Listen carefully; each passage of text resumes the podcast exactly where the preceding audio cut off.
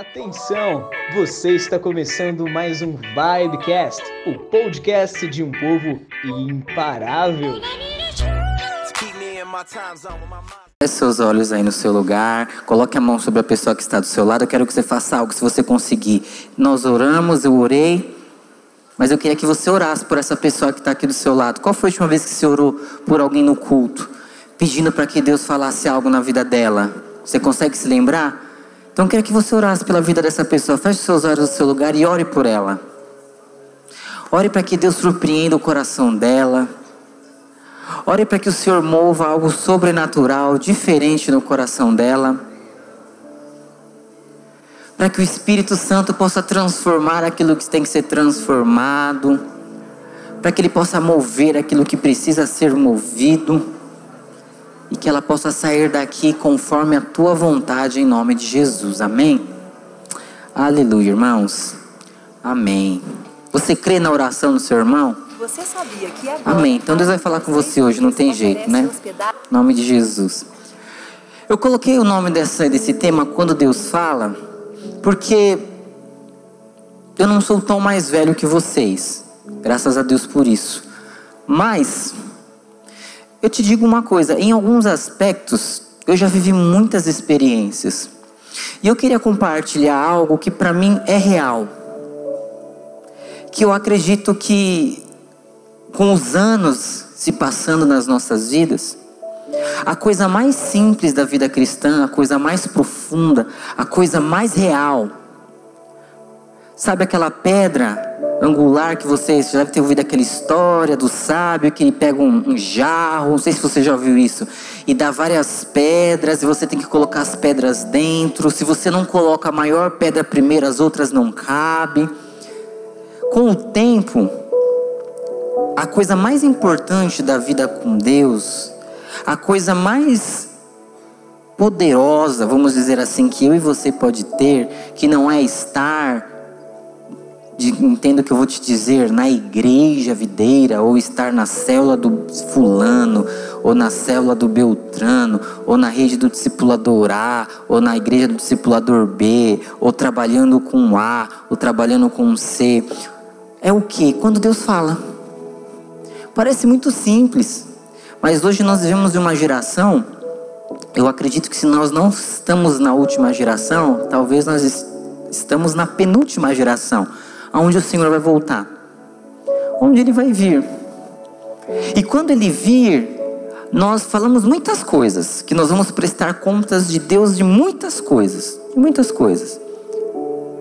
Mas eu acredito que se eu pudesse resumir tudo, quando eu estiver na frente de Deus, o que de fato você vai ter que prestar conta para Ele é a respeito, você pode falar a respeito do que eu fiz com a minha vida, Sim, mas na verdade o que ele vai querer saber de você é o que você fez da sua vida a partir do dia que ele falou com você. Um dia Deus falou com você. Um dia o Senhor te encontrou. E um dia ele te chamou. E eu acredito que quando nós estivermos diante de Deus, porque a palavra de Deus fala que Ele perdoa o tempo da nossa ignorância. A nossa ignorância acaba no dia que Ele fala com a gente. Então a coisa mais importante que eu e você temos nas nossas vidas, eu acredito que é aquilo que Deus falou. E aquilo que, que Deus falou, Eduardo? A respeito do que você é. A respeito do que você foi chamado. A respeito do que você faz, do porquê você faz. E isso deveria ser o motivo de maior alegria na minha na sua vida. Maior alegria. Só que com o tempo passa, eu vejo a vida cristã como uma família. Você faz parte de uma família. Eu não estou falando família igreja, agora eu estou falando você e Deus mesmo. Você é um filho de Deus. Quando você aceita Jesus e quando Ele fala com você, quando você tem um encontro com Deus, quando Ele perdoa os seus pecados, quando você descobre que você é amado por Deus, quando você descobre que você é separado pelo Senhor, é como se você fosse uma criança que você entra para a família. E é interessante que aquela criança ele faz parte de uma família, ela vê um pai, ela vê uma mãe, ela vê os irmãos, não é verdade? E a percepção de família que ela tem naquele momento depende do nível de maturidade que ela tem. Então, muitas crianças, quantos já viram aqueles pais que não valiam um real, mas o filho do cara fala que o pai é o superman, é o super-homem, ai de quem fala da mãe, ai de quem fala do pai. Quantos já viram isso aqui? Eu já presenciei pais separados, o pai quer falar mal da mãe, a mãe quer falar mal do pai para a criança. Às vezes a mãe está na razão, ou o pai está na razão, por mais imaturo que seja você falar mal de um pai, de uma mãe para uma criança. E o pai e a mãe, a criança ela não quer saber se o pai é alcoólatra, se o pai é mau caráter, se o pai não presta, sabe se a mãe abandonou. Por quê? Porque é o pai e a mãe dela. Então, quando você entra para essa família, você vê Deus e o chamado e aquilo que Ele te separou dessa forma. É o meu pai, é a minha mãe, são os meus irmãos, é a minha família, é aqui que Deus me colocou. E é através disso que eu vou viver. Só que antes você não conhece, você não tem ciência, você acha que você não tem, mas quando Deus ele fala, quando Ele te escolhe, quando Ele libera uma palavra sobre você e Ele te chama, você entra para essa família. E aí você volta do encontro com seus olhos brilhando, ofuscando, porque aquilo é muito bonito, é muito belo. Quem que órfão não salta de alegria em descobrir que tem um pai que ama, uma mãe que se importa, uma família que o recebe? Só que aí o que, que acontece? O tempo passa.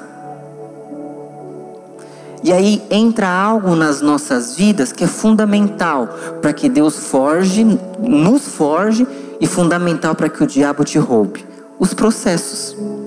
E aí você percebe que aquela criança ela começa a crescer, ainda é o mesmo pai, ainda é a mesma mãe, ainda é os mesmos irmãos. Porém agora a criança ela começou a crescer. E conforme essa criança ela cresce, ela começa a se tornar um aborrecente. Quantos já conheceram aborrecentes aqui? E aí aquele adolescente, ele começa a deixar de ser criança. Mas ele ainda não é um adulto. Ele ainda não tem percepção do que como funciona uma casa. Sabe, eu brinco que adolescente, vocês já ouviram falar, ele é inconsequente, ele acha que a vida dele acaba no terceiro ano do colegial. Tudo que ele tem para viver, ele tem que viver até o terceiro ano do colegial. Por isso que ele não vai perder tempo em estudar, porque a vida dele vai morrer com 17 anos. Então ali ele tem que se destacar, ele tem que pegar, ele tem que zoar, ele tem que viver, ele tem que sair, porque ele vai morrer. Alguém já foi em último ano assim de terceira, que faz tempo que eu me formei, né? O povo escreve em camiseta ainda ou isso daí acabou? Escreve? Tá bom então. É muito legal você vai no último dia do terceiro colegial assim, que as meninas falsas se abraçam e choram tal, o sei que. E é tipo assim, nós vamos ser amigas para sempre. Nós vamos ser amigos para sempre. Aqueles ficantes, nós vamos casar. Eu nunca vou te largar. No outro dia, já não se vê. No outro dia encontra o que? A vida. E aí é o triste dia para o adolescente, ele descobre que ele não morreu. Que ainda tem uns 50 anos pela frente e que aquele tempo que ele viveu causando, ele podia ter construído algo poderoso por esses 40 anos, mas ele não construiu, porque quando ele cresceu, ele deturpou a imagem da vida. E o legal dessa história é que, independente da ação ou reação da nossa imaturidade, pode demorar ou não, nós crescemos. E aí aquele adolescente, ele começa a se voltar contra o pai, se voltar contra a mãe, se voltar contra os irmãos, como se aquela família tivesse se tornado uma outra família. Quantos já viram isso aqui? Mas na verdade não se tornou outra família, é a mesma família. O que aconteceu? A criança, ela começou a entrar em um processo. E quando nós entramos no processo, o que vai permanecer em nós? As crises no meio do processo ou o que Deus te falou? A escolha vai ser sempre minha ou sua. E os efeitos colaterais disso vai ser sempre seu. nós, na posição que nós estamos, de liderança, de conduzir, nós também temos as nossas dificuldades, os nossos momentos de dúvidas. Mas às vezes nós estamos conversando com alguns irmãos que ficam tão bravos com a gente, quando na verdade nós queremos ajudar você a ser aquele adolescente que estuda na adolescência. Para que quando você acabe, você possa entrar numa faculdade. Para que quando você acabe, você possa arrumar um bom emprego. E você não tenha que pagar por uma mentalidade errada em um tempo necessário de um processo na sua vida. Quantos entendem o que eu quero dizer? Então eu te falo, a coisa mais importante na minha na sua vida, acredite, que eu estou te falando, não é nem seus filhos, tua mulher, teu marido, tua família. O que que é? É o dia que Deus fala. Isso é a coisa mais importante. Porque o dia que Deus fala é o dia que a sua vida começa de verdade. E o dia que Deus fala é o dia que o diabo começa a investir também na sua vida de verdade. Às vezes o diabo nem trabalha muito contra você. Sabe por quê? Porque talvez você nem tenha ouvido a Deus. O diabo não perde tempo com quem não traz risco para o inferno. O diabo perde tempo para quem traz risco. E por isso que eu falo, por que, que eu estou falando, por que, que eu comecei dessa forma? Porque eu e você, nós temos algo da parte, nós somos chamados. Aí você pode falar, não, é muito poderoso quando alguém é chamado. Não, não é poderoso quando alguém é chamado. Todos nós nascemos amados por Deus. Não existe alguém que não nasce assim. Você pode ser fruto de um estupro, de um abuso, mas isso não muda o fato que Deus ele sonha com você e ele muda as nossas rotas, ele muda de uma maneira sobrenatural para que o final seja aquilo que ele quer. E aí nós começamos a viver uma vida com Deus alegre, feliz. Só que a vida ela começa a andar, porque a vida ela vai, ela ela tem movimento, ela anda. E aí o que começa a acontecer? Aquela alegria que você tinha de servir a Deus e aquela alegria que você tinha de viver algo da parte de Deus, você começa a perder. Você começa a abrir mão. E aquilo que Deus falou com você, você começa a deixar de lado, como se não fosse mais algo tão importante. A palavra de Deus diz em João 15, 11: Tenho-vos dito isto, para que o meu gozo permaneça em vós e o vosso gozo seja completo. Olha que, que a palavra de Deus está falando. Gozo é prazer, é alegria. E aí o texto começa a falar: A minha alegria para você, independente daquilo que você esteja vivendo, ela deve ser completa. Porque a minha alegria é completa. Ele está falando, a minha alegria é completa. E pela minha alegria ser completa, a sua alegria deveria ser completa. Só que o texto começa a dar a entender o seguinte: que eu posso viver em Deus e ter uma meia alegria. Então quero te falar, não significa que você está aqui e não significa que você está servindo ao Senhor que você está tendo a alegria completa. Porque a alegria completa não está nas quatro paredes de um prédio. A alegria completa está naqueles que ouviram a Deus e estão caminhando baseado naquilo que eles ouviram.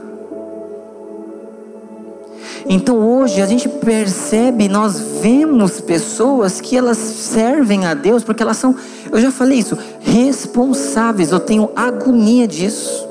Eu não quero que você abra mão de nada, eu não quero que você desista de nada.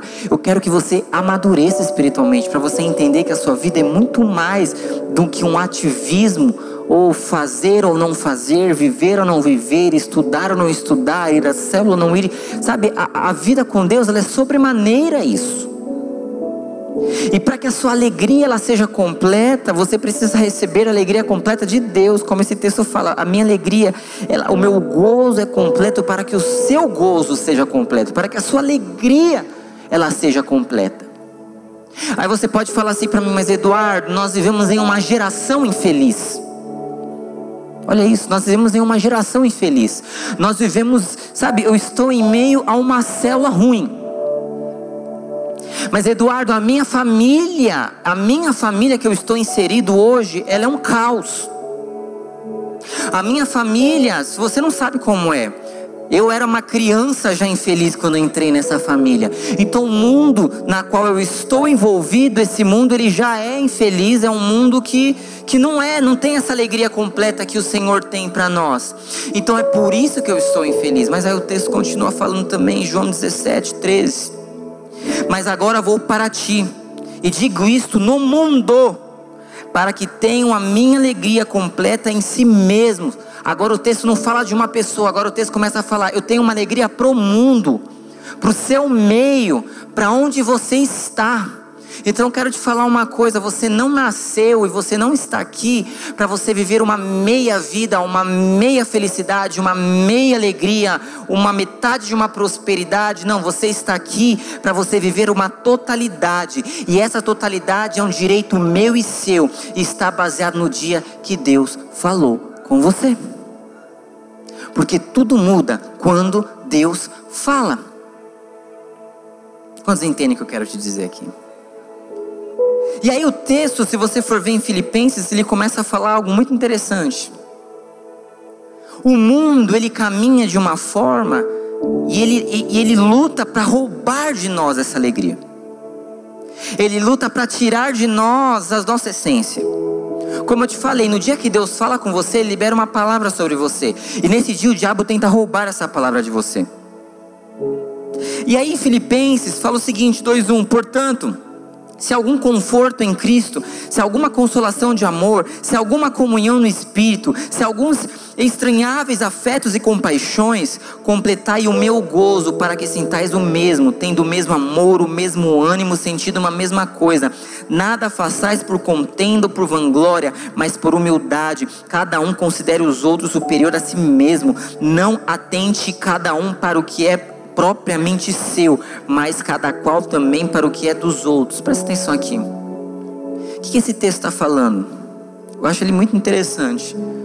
Em outras palavras, você pode pregar bem, você pode ser cheio do Espírito Santo, você pode ter tudo. Mas para a alegria de Deus ser completa, nós precisamos ser um corpo.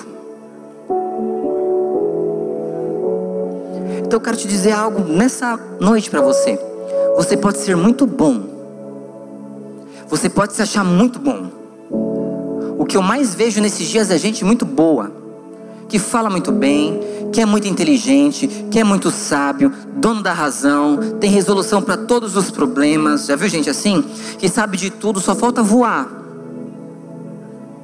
Prega muito bem, gospe fogo, dança se precisar, canta se precisar os demônios fogem da pessoa, isso é poderoso demais. Só que não é aquilo que Deus busca de você, porque aqui o texto fala o seguinte: você pode fazer tudo isso, mas para a alegria do Senhor ser completa, você precisa aprender a ser corpo. Se você não aprender a ser corpo, a alegria não vai ser completa dentro de você. Então eu quero te falar que um dos comissionamentos de Deus para nós nessa geração é que eu e você possamos encontrar um sistema que te leva a ser independente de Deus, independente dos seus irmãos, independente de opiniões e que leve você a viver apenas aquilo que você pensa. Esse é o sistema do mundo que nós vivemos. E aí Deus faz você viver em meio a esse contexto. E você está inserido nesse meio contexto. Por que, que você está inserido nesse contexto? Porque Ele assim determinou que você nascesse nesse tempo. Porque Ele quer fazer algo na sua vida. E Ele quer fazer algo através de você. Porque Ele não quer que a sua alegria seja pela metade, Ele quer que a sua alegria seja completa. Eu quero te falar: para a sua alegria ser completa, você precisa aprender a discernir o que Deus fala com você. O porquê que Deus fala com você. Qual que é o seu papel dentro do corpo para que você viva essa totalidade dessa alegria. E eu queria compartilhar sobre um homem de Deus chamado Samuel com você. Você já deve conhecer a história do profeta Samuel. Tenho pouco tempo para falar sobre isso, meu Deus do céu, já é 8 e 5. Mas vamos lá. Samuel, eu não vou ter tempo de ler todas as referências, mas presta atenção aqui. Samuel, ele nasce em um tempo onde o povo de Deus era reinado por juízes. Não havia mais rei sobre Israel.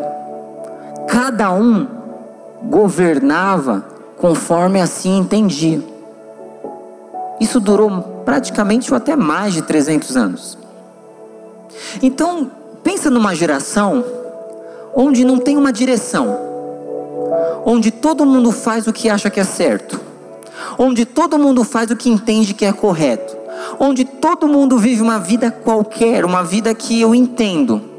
Não havia união, não havia nenhum tipo de unidade, não existia. E aí o que acontece? Eis que vem Samuel. Nasce Samuel no meio desse contexto. E aí a vida de Samuel começa. Ele vai viver, eu vou ler para você bem rápido. 1 Samuel 3:1. E o jovem Samuel serviu ao Senhor perante Eli. E a palavra do Senhor era de muita valia naqueles dias. Não havia visão manifesta. E sucedeu naquele dia que, estando Eli deitado no seu lugar, e estando também Samuel já deitado, antes que a lâmpada de Deus se apagasse no templo do Senhor, onde estava a arca de Deus, o Senhor chamou a Samuel e disse: Chamou a Samuel, eis-me aqui. E correu a Eli e disse: Eis-me aqui, por que tu me chamaste? Mas ele disse: Não te chamei, não te chamei eu. Torna a deitar-te. E foi e se deitou. E o Senhor tornou a chamar outra vez a Samuel. E Samuel se levantou, foi a Eli e disse: Eis-me aqui, por que tu me chamaste? Mas ele disse: Não te chamei eu, filho meu, torna e deita-te. Porém, Samuel ainda não conhecia o Senhor e ainda não tinha, lhe, tinha sido manifestado a palavra dele. O Senhor, pois, tornou a chamar Samuel terceira vez. E ele se levantou e foi a Eli e disse: Eis-me aqui, porque tu me chamaste. Então entendeu Eli que o Senhor chamava o jovem. Por isso Eli disse a Samuel: Vai, vai deitar-te, e há de ser que, se te chamar, dirás: Fala, Senhor, porque o teu servo te ouve. Então Samuel foi, foi e se deitou no seu lugar. Então veio o Senhor e pôs-se ali, e chamou como das outras vezes: Samuel, Samuel. E disse Samuel: Fala, porque o teu servo te ouve. Irmãos, essa criança tinha uns 10 anos de idade, mais ou menos, nessa época. Eu estava compartilhando com os discipuladores como eu, como você, como nós, a importância de nós discernirmos aquilo que Deus tem para as nossas vidas. Você sabe que o povo de Deus, quando você vai ver, eles, a, a vida deles foi uma vida completamente de tempos diferentes, de manifestações diferentes de Deus. E o que mais me preocupa, eu, sabe, estando à frente de uma rede de jovens, e, e, como te ensinar, sabe, como colocar isso na sua cabeça, como eu pegar uma, um, sabe, abrir sua cabeça e colocar isso dentro, é o seguinte: o Senhor não fala de maneira igual, o Senhor, ele nunca vai ser igual, existe tempos nas nossas vidas e pela graça de Deus eu preciso entender estes tempos. Quando aquele povo estava no Egito, eles eram escravos. Eles trabalhavam para comer aquilo que o Egito dava para eles. Então eles trabalhavam o dia inteiro, o faraó dava o que entendia que eles tinham que comer. Eu estava dando exemplo, era como se fosse a nossa primeira geração aqui na videira, brincando, a geração meio que da lei, sabe?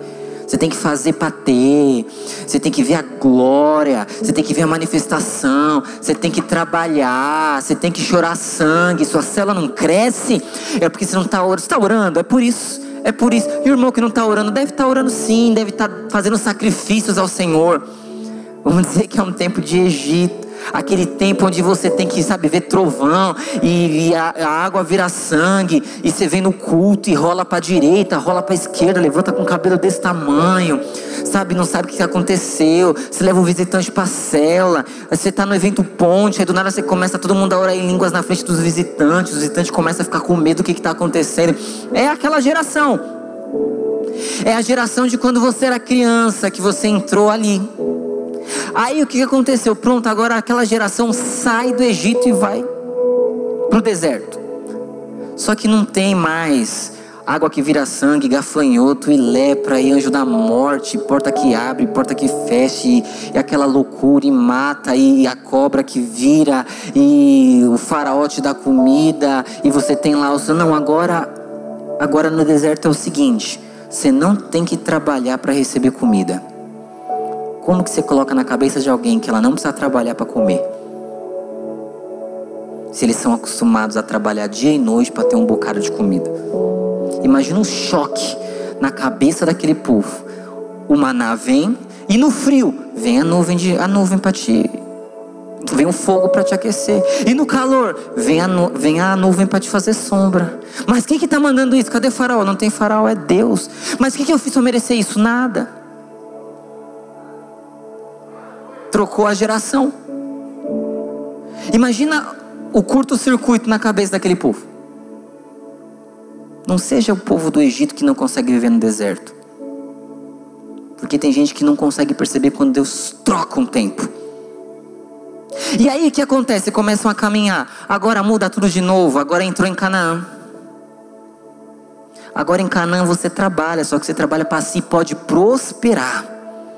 Agora o maná não é só para aquele dia. Agora você pode prosperar. Você vai plantar, você vai ter suas casas. Agora você bebe água quando você quer. Você começa agora. A, antes você trabalhava que nem um louco para ter um pouco de comida. Depois você não trabalhava para ter comida aquele dia. Agora você trabalha quando você quer para prosperar. Agora você vai usufruir daquilo que você faz. De novo um curto-circuito na cabeça deles. E qual que é a minha preocupação diante dos irmãos? Tem gente que não admite que o Deus do deserto é o mesmo Deus do Egito. Deus foi embora. Eu não vejo mais aquela loucura. Eu não vejo mais as pessoas rolando para a direita e para a esquerda. Como que você vem me falar que Deus vai fazer que eu posso trabalhar no descanso? Deus não está nisso. Mas fulano, mas Deus não falou, não falou. Deus falou, mas eu já não acredito mais. Essa é a minha preocupação. É isso que eu te falo nessa noite. Cuidado. De tudo que você tem que perceber, perceba quando Deus está se movendo e trocando o tempo, trocando a forma, porque Ele não age da mesma forma, Ele não age da mesma maneira. E de tempos em tempos, quando Ele quer mudar algo, quando Ele quer mudar uma estação, quando Ele quer mudar uma maneira de agir, de trabalhar, de conduzir, Ele levanta quem? Um Samuel.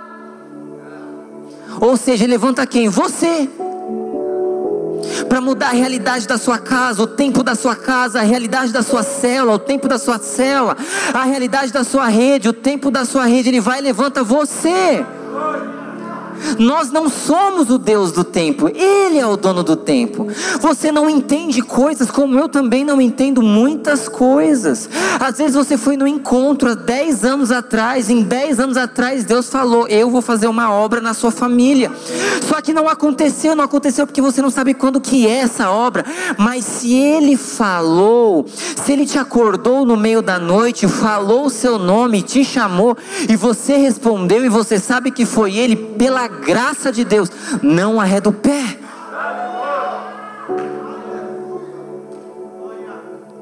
E essa experiência que Samuel teve, ela teve algumas observações. Quando Deus fala com Samuel, Samuel não estava no prédio da igreja em crise porque não estava arrumando uma corte. Quando Deus fala com Samuel, Samuel não estava fazendo bico para o pastor da igreja. Quando Deus fala com Samuel, Samuel não estava arrumando briga com a família, ofendendo pai e mãe. Não estava em crise existencial porque não prosperava. Olha que interessante, por mais que talvez a vida desse menino era uma vida confusa. Escute, Samuel não era órfão, mas ele vivia com Eli, a mãe dele entregou ele para que ele crescesse na igreja. Quais as alegrias que Samuel tinha quando como criança? Pensa comigo, crescendo dentro de um prédio da igreja, amarrado vivendo em meio a sacerdotes. Eli, um cara completamente descompensado, os filhos de Eli, quem. Mas mesmo assim você percebe que o contexto que Deus vai encontrar com Samuel é quando Samuel estava dormindo, deitado, descansando. O Senhor só vai falar com você de verdade o dia que você estiver na sua cama descansado. Deus não fala com gente agitada. Porque as nossas crises, elas, calam o nosso espírito. Aula de maturidade, espírito, alma e corpo. Quem você dá mais voz é aquele que você escuta. Quando você está muito agitado, muito eufórico, muito cheio de justiça e de razão, você dá voz à sua alma e não ao espírito. Mas essa criança, mesmo em um contexto contrário, o Senhor, uma marca sobre a vida dela, ele estava descansando. Então, a primeira coisa para que você tenha uma experiência, para que Deus fale com você, aprenda a descansar. Aprenda a confiar no Senhor. E quando ele ouve, ele recebe uma convicção poderosa da parte de Deus. Igual quando você volta do encontro. Você tem convicção, porque Deus falou. Deixa eu te dizer uma coisa. Deus ele não vai falar com você audivelmente. Não. Paulo mal viu o rosto de Jesus, ficou cego vários dias. Ele vai dar impressões no seu espírito. Mas ele vai dar. Se já não deu ou tem dado. E você sabe quando é algo da parte de Deus ou não? Claro que você vai perceber, você vai saber. Só que, além dele estar descansando, quero te ensinar uma ordem aqui. Enquanto ele descansava, confiando, ele estava atento. Porque não adianta você estar descansando desatento. Eu descansei demais a ponto que eu abri mão das coisas. Deus não vai falar com você. Eu estou tão preocupado que eu deixo, sabe aquela coisa, deixa, sabe, deixa como tá.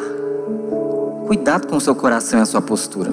Acredite, eu não sou o seu Deus e eu não posso controlar você. Você tem um Deus. Ele te ama, ele te conhece, ele te vê, ele cuida de você, ele toma o controle da sua vida, não eu.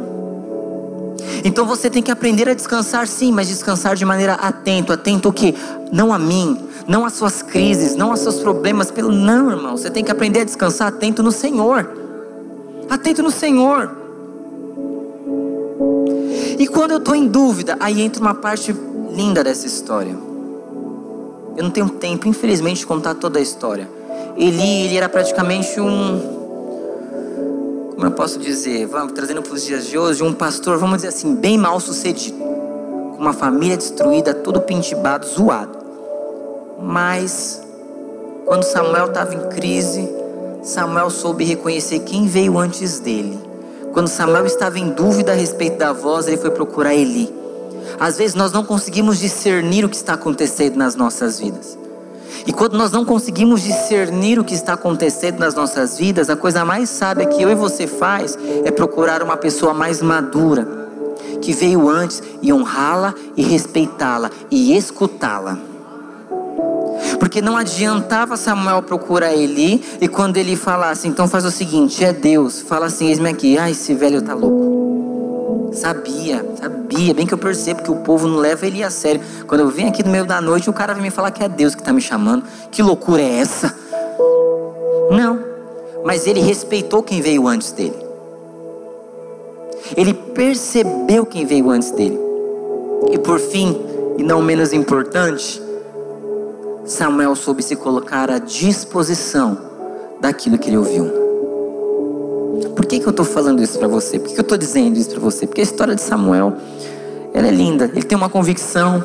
Depois ele gera uma disposição enorme na vida dele. E aí ele começa a juntar, ele começa a ser reconhecido em poder, em fogo, em glória. E eles reconhecem Samuel quando ele cresce como um profeta da parte de Deus. E a palavra de Deus diz que aí ele começa a gerar uma equipe, ele gera uma equipe, ele consegue juntar o punhado do povo que estava lá. E ele começa a profetizar, ele começa a falar, e ele começa a quebrar aquela era de juízes.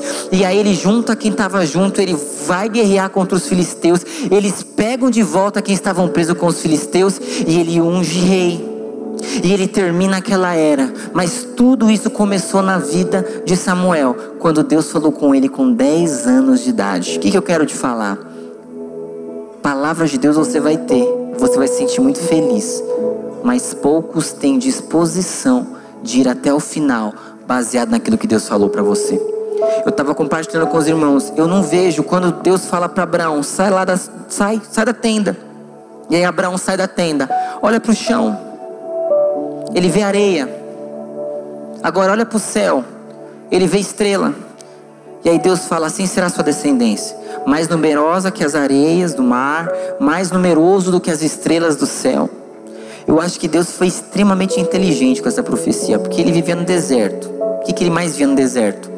Areia e estrela. Ele não quer poder esquecer da promessa.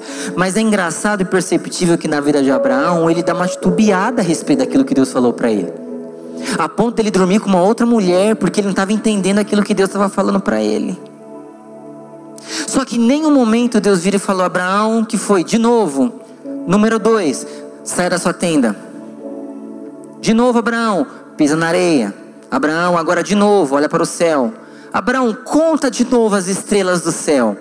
Agora, Abraão, conta de novo as areias do mar. Abraão, eu vim te lembrar que assim será a sua descendência. Aí Abraão fica mal, passa, não sei se é isso mesmo, ele vai dormir. Aí Deus chama de novo Abraão, sai da sua tenda. Não. Deus trabalha diferente. Ele fala e está falado. E não precisa falar de novo. Só que aí entra um processo nas nossas vidas. Voltando no início da palavra, esse processo se chama nossa adolescência espiritual. Eu vou morrer, não vai acontecer. Eu sou feio, eu sou feio, eu tenho espinha. Já viu? Eu sou gordo, eu sou gordo, eu sou muito magro, ninguém gosta de mim, não está dando certo, não vai dar certo, não vai acontecer. Você está na sua adolescência espiritual. E é nessa hora que nós esquecemos o dia que Deus falou. Quando eu brinco que eu falo que quando Deus fala algo para você, fala para a pessoa que está do seu lado, porque quando você estiver em crise, ela vai te lembrar, é a coisa mais inteligente e sábia que você faz na sua vida. Mas fala mesmo para alguém que realmente vai apontar o dedo na sua cara e falar: Meu, você me disse aquele dia que Deus falou com você, Diogo, me respeita. Você estava lá, molhou o palco inteiro lá, chorando, está tremendo. Disse, de, você disse para mim que você teve uma visão de Deus que Ele estava te chamando. Não disse? Eu disse. Então que conversa é essa que agora você quer abrir mão? Se Deus falou, Deus vai fazer. Você pode ser um Samuel. Você está num processo. Você está num casulo. Você está em um tempo. Você está sendo preparado para algo que eu não sei, mas Deus ele sabe. Compete a mim e a você dar a resposta certa. A resposta certa não é a resposta mais confortável, é a resposta certa. Quem disse que a resposta certa que nós temos que dar nesse tempo das nossas vidas é a resposta mais confortável? Só que quando nós estamos nesse momento, nós procuramos rapidamente uma resposta confortável e não a resposta correta. E isso faz o que? Atrasar esse tempo de Deus nas nossas vidas. E aí Samuel ele faz tudo isso, ele gera uma equipe, ele começa a ter reconhecimento e parece que agora vai, parece que vai acontecer e ele dá de cara com uma guerra. Só que ao final dessa guerra, a promessa aquilo que o Senhor disse que faria através da vida dele acontece. Pensa se Samuel desistisse no meio. Pensa se Samuel abrisse mão disso tudo. É igual Timóteo, você já deve ter lido a história. Timóteo foi discípulo de quem? De quem? De Paulo. Timóteo ele era um pastor jovem. Alguns estudos dizem que, que Timóteo tinha uma média entre 17 e 20 anos. Quantos tem uma média entre 17 e 20 anos aqui? Assim era Timóteo. E aí Paulo ele levanta Timóteo como pastor. Você já deve ter lido isso na Bíblia. Ele impõe as mãos e fala: "Você vai ser um pastor e tudo mais". E aí Timóteo ele vai e assume uma das igrejas. Eles se comunicam por cartas. Você já deve ter visto isso. Só que a palavra de Deus ela não é clara, mas ela dá a entender que Timóteo tinha alguns problemas de saúde. Porque Paulo dá umas dicas, ó, toma lá um negocinho pro seu estômago e tudo mais, vai que melhora, toma eno de depois do seu almoço e tudo mais. Só que dá a entender que Timóteo ele estava em crise existencial. Então, se Timóteo andando com Paulo teve crise, fique em paz que você pode ter também. E ele teve crise. Ele tinha uma aparência muito nova. Então, provavelmente as pessoas da igreja não respeitavam o que Timóteo falava. E ele estava ruim com isso. É quando Paulo dá aquela resposta: Timóteo, torna-te padrão na leitura da palavra, no procedimento. Ou seja, não dá motivo para esses velhos vir falar alguma coisa de você. Só que isso não adianta, porque Timóteo continua colocando em xeque talvez aquilo que Deus havia falado. E aí Paulo fala: Timóteo, eu vou ter contigo. Eu vou impor as mãos sobre você.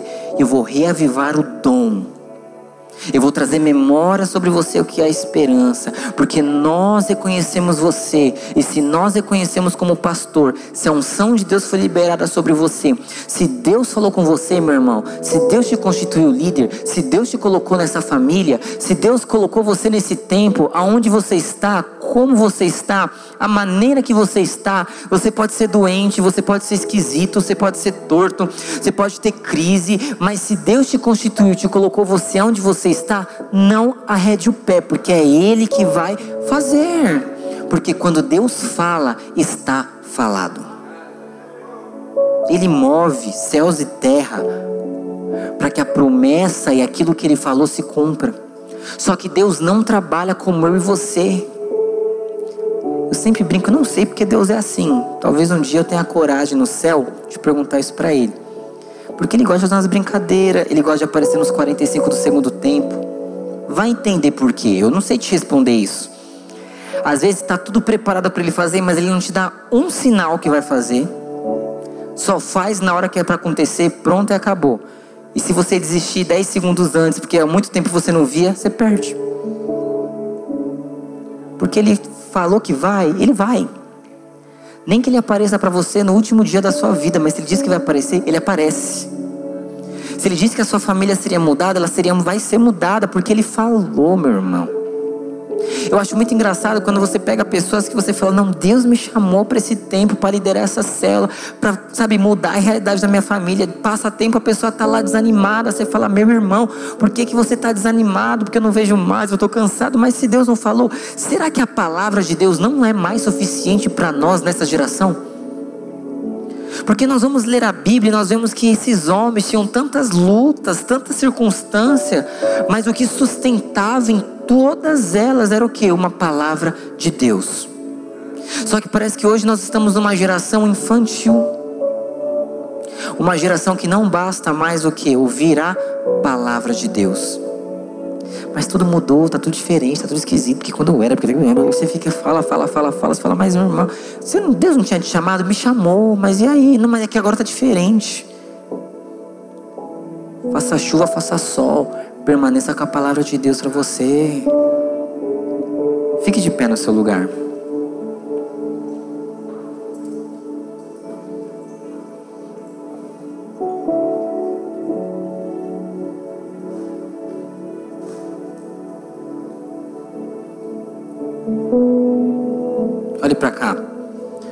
Estamos encerrando.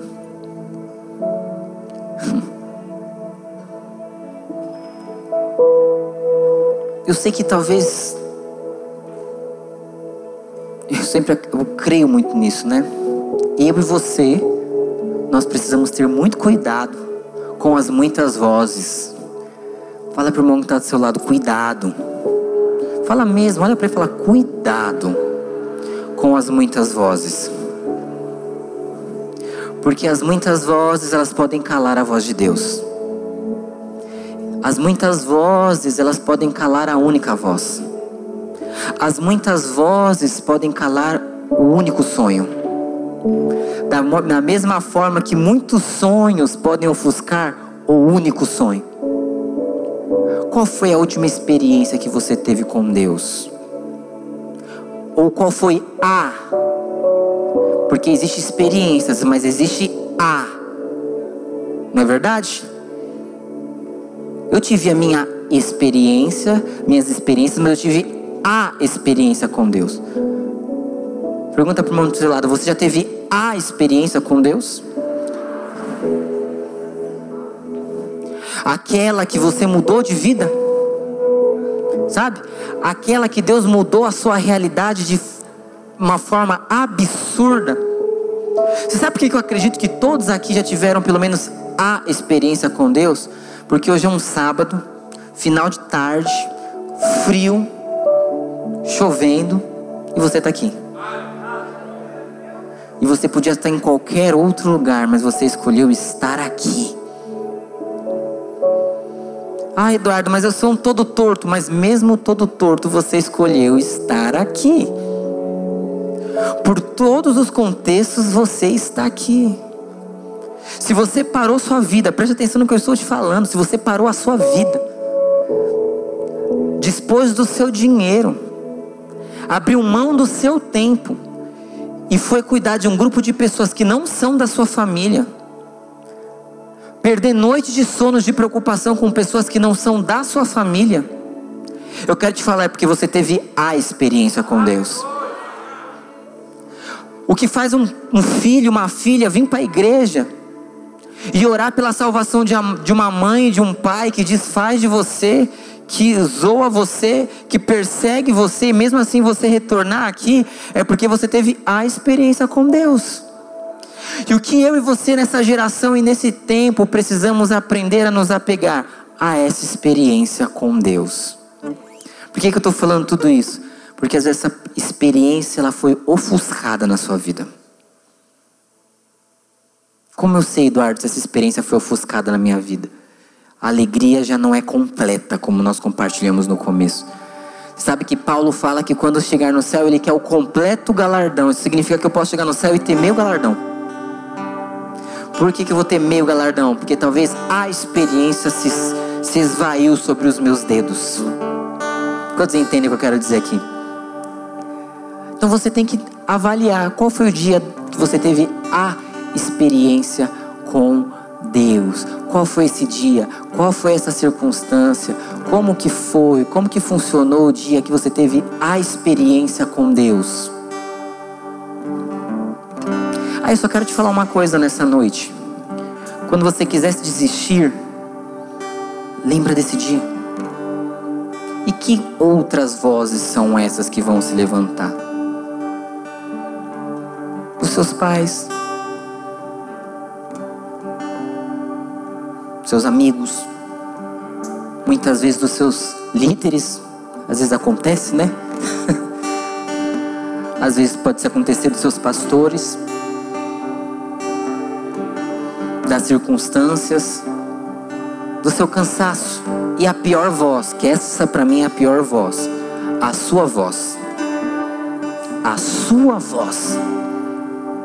A sua voz, ela pode ser mais alta do que a voz do dia que você teve a experiência com Deus. E hoje você está aqui. Como eu falei, porque você foi chamado por Deus, amém. Mas às vezes você está aqui porque você agora você é uma pessoa responsável e não mais uma pessoa apaixonada pela presença de Deus. Não mais uma pessoa que ama a graça, que ama a vida de Deus. Então eu queria que você fechasse os seus olhos no seu lugar nessa hora. Eu queria que você lembrasse disso. Quando foi que Deus me chamou? Eu estou vivendo em linha com o que aconteceu naquele dia. Seja num encontro com Deus, seja numa holy fest, seja numa célula, seja numa experiência que você teve no seu quarto, seja o dia que você viu a sua mãe tendo uma experiência com Deus, aquilo tocou em você. Quando foi esse dia? Hoje, as suas atitudes, as suas emoções, a sua alegria, a maneira que você está vivendo, aquilo que Deus te chamou está em linha com a mesma pessoa que era daquele dia, você ainda é uma criança que olha para o seu pai e para sua mãe com alegria. Você ainda é uma criança que olha, sabe, para os seus irmãos com alegria. Você ainda é uma criança que quer receber algo do seu pai. Ou você cresceu e agora você é um adolescente e você acha que seu pai não é mais o mesmo, a sua mãe não é mais o mesmo, você não é mais igual você não, não quer mais, reclama de tudo, não, nada tá bom, entendeu? E hoje, se você talvez for pregar para você mesmo de anos atrás, você deveria se ajoelhar perante a você para você receber oração de tu mesmo. Porque hoje você já não é mais a mesma pessoa daquele dia. Hoje, se o Senhor te chamar fulano, fulano, talvez você já não vá. Talvez você vai refletir, talvez você vá pensar, talvez você vai avaliar. Porque a simplicidade que aquela experiência te deu, ela foi embora. Só que você foi chamado a um tempo que eu e você precisamos restaurar dentro da igreja a verdadeira adoração ao Senhor. E a verdadeira adoração ao Senhor não é simplesmente você declarar canções neste lugar, mas uma vida onde eu amo o chamado que Deus me deu. Quer agradar ao Senhor, eu vou viver como Ele quer que eu viva. Eu vou viver baseado naquele dia quando Deus falou comigo.